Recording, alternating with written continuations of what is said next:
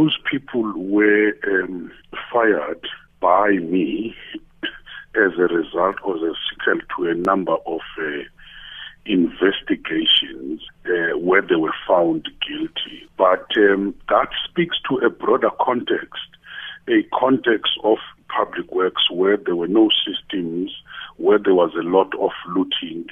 And uh, that's why we are saying part of my duty has been to deal with corruption, which is deeply rooted in the mm-hmm. department as we are putting the systems. But it doesn't mean that uh, they they will run. They will, they might run, but not hard because we're still going to follow them uh, in terms of the criminal activity, even if they have resigned.